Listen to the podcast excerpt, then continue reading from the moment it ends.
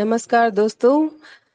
आज फिर से जुड़ रही हूँ आप लोग के सामने एक नई ऊर्जा प्रदान करने वाली, सोए जनमानस को जगाने वाली एक कविता के साथ, जो हमें ताजगी तो प्रदान करती ही है, साथ ही प्रकृति की विभिन्न इंद्रधनुषी छटाओं से हमें अवगत कराती है।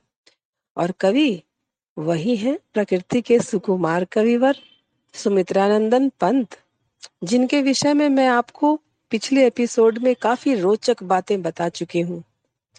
तो जिन्होंने नहीं सुना है, वे लिंक के द्वारा उन्हें पुनः सुन सकते हैं।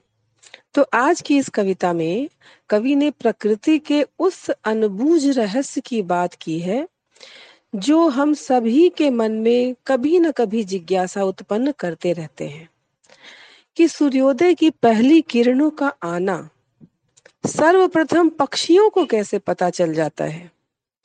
सूर्योदय के ठीक पहले पौ फटने के पहले सारी दुनिया सोई रहती है, लेकिन वो चहचहाने लगते हैं। ऐसा लगता है मानो सूर्य की मुस्कुराती हुई किरणों का स्वागत करने के लिए ये लोग भी मीठे मीठे गाने गाना शुरू कर देते हैं।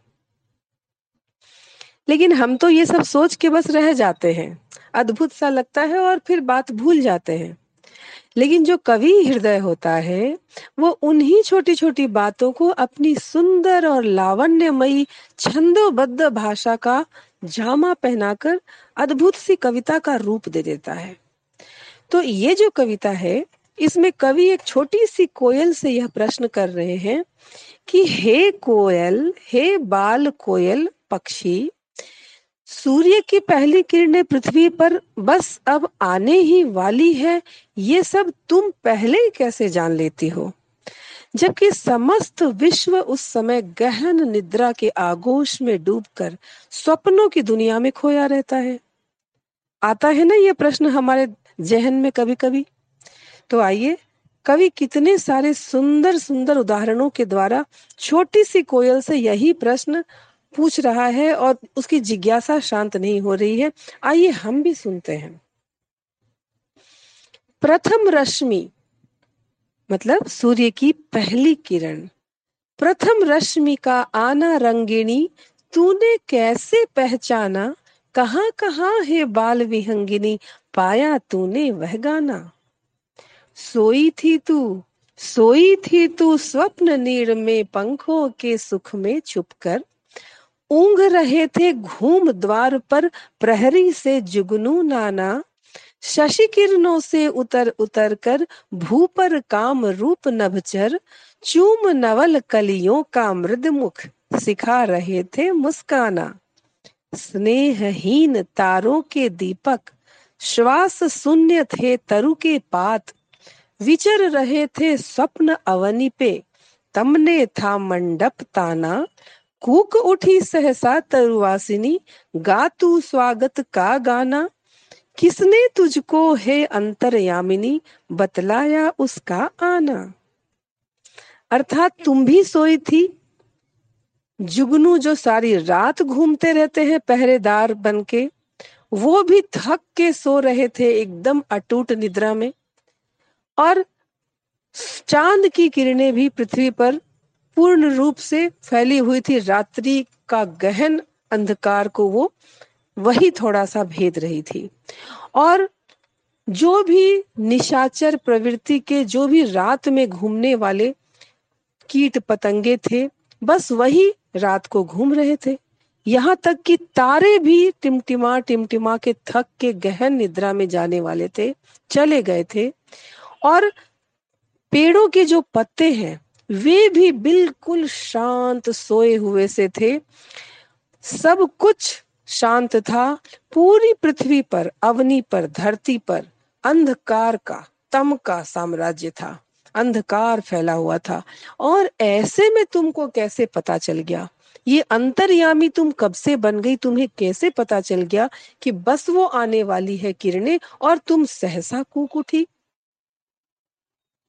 आगे है छिपा रही थी मुख शशि बाला निशिके श्रम से हो श्रीहीन। कमल करोड़ में बंदी था अली, कोक शोक से दीवाना। मूर्छित थी इंद्रियाँ, स्तब्ध जग, जड़ चेतन सब एकाकार। शून्य विश्व के उर्मे केवल सांसों का आना जाना। तूने ही पहले बहुदर्शिनी गाया जागृति का गाना, श्री सुख सौरभ का नभचारिणी गूथ दिया ताना बाना। यहाँ कवि कह रहे हैं कि जो शशि, चाँद रूपी जो बाला है सुंदर सी, वो भी रात भर परिश्रम करके, थक करके, अब वो भी श्रीहीन मतलब सुंदरता में उसके भी थकान से कमी आ गई थी। और जो भंवरा है। वो कमल के फूल के साथ उसकी गोद में जो शाम को बंद हुआ था, वो अभी तक उसका बंदी ही था। बंद, सुबह होते ही वो खिल जाता है और उड़ जाता है, किंतु वो अभी तक बंद था, उसको भी पता नहीं चला। और जो कोक पक्षी होता है, चकवा पक्षी, वो भी अभी तक अपनी चकवा पक्षी से मिलने के लिए दीवाना होकर घूम रहा था, अर्थात अभी तक रात थी सबके लिए। और सारा जो जगत है, सारे मानव, सारे विश्व के प्राणी, सबकी इंद्रियाँ ज्ञानेन्द्रियाँ कर्मेंद्रियाँ सब शिथिल होके सब सोए हैं। ऐसे सोए हैं कि जैसे कौन सजीव है, कौन निर्जीव है, पता ही नहीं चलता है। जड़ चेतन सब एक हो चुके हैं और इस विश्व के शून्य अंधकार में सिर्फ़ हमारे हृदय में सांसों का आना जाना ही था और कोई भी क्रियाकलाप नहीं हो रहे थे सृष्टि में। ऐसे में तुमने सबसे पहले सबको जगाने वाला ये गाना गाया और तुम्हारे इस गाने के साथ ही पूरी सृष्टि में मुस्कुराती हुई सूर्य की रश्मियाँ, किरणें, ज्योति, प्रकाश फैल गई।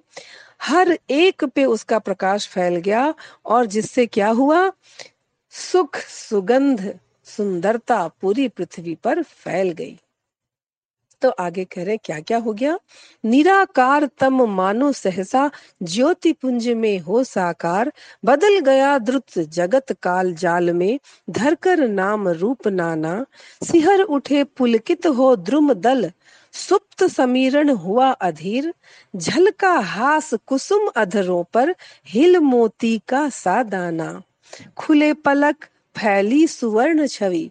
जगी सुरभि डोले मधुबाल, स्पंदन कंपन और नवजीवन, सीखा जगने अपनाना प्रथम रश्मि का आना रंगिणी, तूने कैसे पहचाना? कहाँ कहाँ है बाल विहंगिनी, पाया यह स्वर्गिक गाना। अब कवि बता रहे हैं कि जब तुमने जान लिया और तुम कूक पड़ी तो क्या कहाँ से कहाँ ये जगत पहुँच गया? कहाँ तो अंधकार का साम्राज्य था? और कहा वो सारा जग सहसा एक प्रकाश पुंज में तब्दील हो गया? और तुरंत ही सारे तरह के रूप धर करके सब खिल चुके, पूरे फूल खिल गए, फूलों में से भवरे आज़ाद हो गए। और जो समीरन, जो हवा सो, सोई हुई थी, सुप्तावस्था में थी रात को, वो भी मधुर मधुर चलने लगी, जिसके चलते फूलों के अधरों पर, फूलों के पत्तों पर, पंखुड़ियों पर, जो ओस के कण थे, वो मोती के से दानों के रूप में झलकने लगे, हिलने लगे। सभी पूरी सृष्टि की आँखें उनकी पलक खुल गई और सूर्य की सुनहरी किरणों से सारा जग सुवर्ण के रूप के भांति हो गया। पूरे जगत में फूलों की मादक सुगंध फैल गई। भवरे घूमने लगे। नव जीवन से सारी सृष्टि भर गई। तो हे कोयल, हे बाल विहंगिनी, तुमने कैसे जान लिया कि अब होने ही वाला है? सवेरा और तुमने जागृति का गान गा के सारे जगत को जगा दिया, सबको अलर्ट कर दिया और एक तरह से दुदुम भी बजा दी कि जागो, अब सवेरा होने वाला है। तो इतनी सुंदर ये कविता है प्रकृति चित्रण की। तो समस्त धरा को अंधकार से निकालकर प्रकाश पुंज की तरफ़ ले जाने वाली हे जागरण का पूर्व संदेश देने वाली कोयल, तुमने ऐसा स्वर्गिक आनंद देने वाला गायन कहाँ से पाया? कवि समझ रहे हैं, सोच रहे हैं, अनुमान लगा रहे कि काश ये हमें भी पूर्व अनुमान का ऐसा ज्ञान मिल जाता। लेकिन शायद कवि हमें यह भी एहसास करवाना चाह रहे हैं कि पक्षी प्रकृति के इतने नज़दीक है।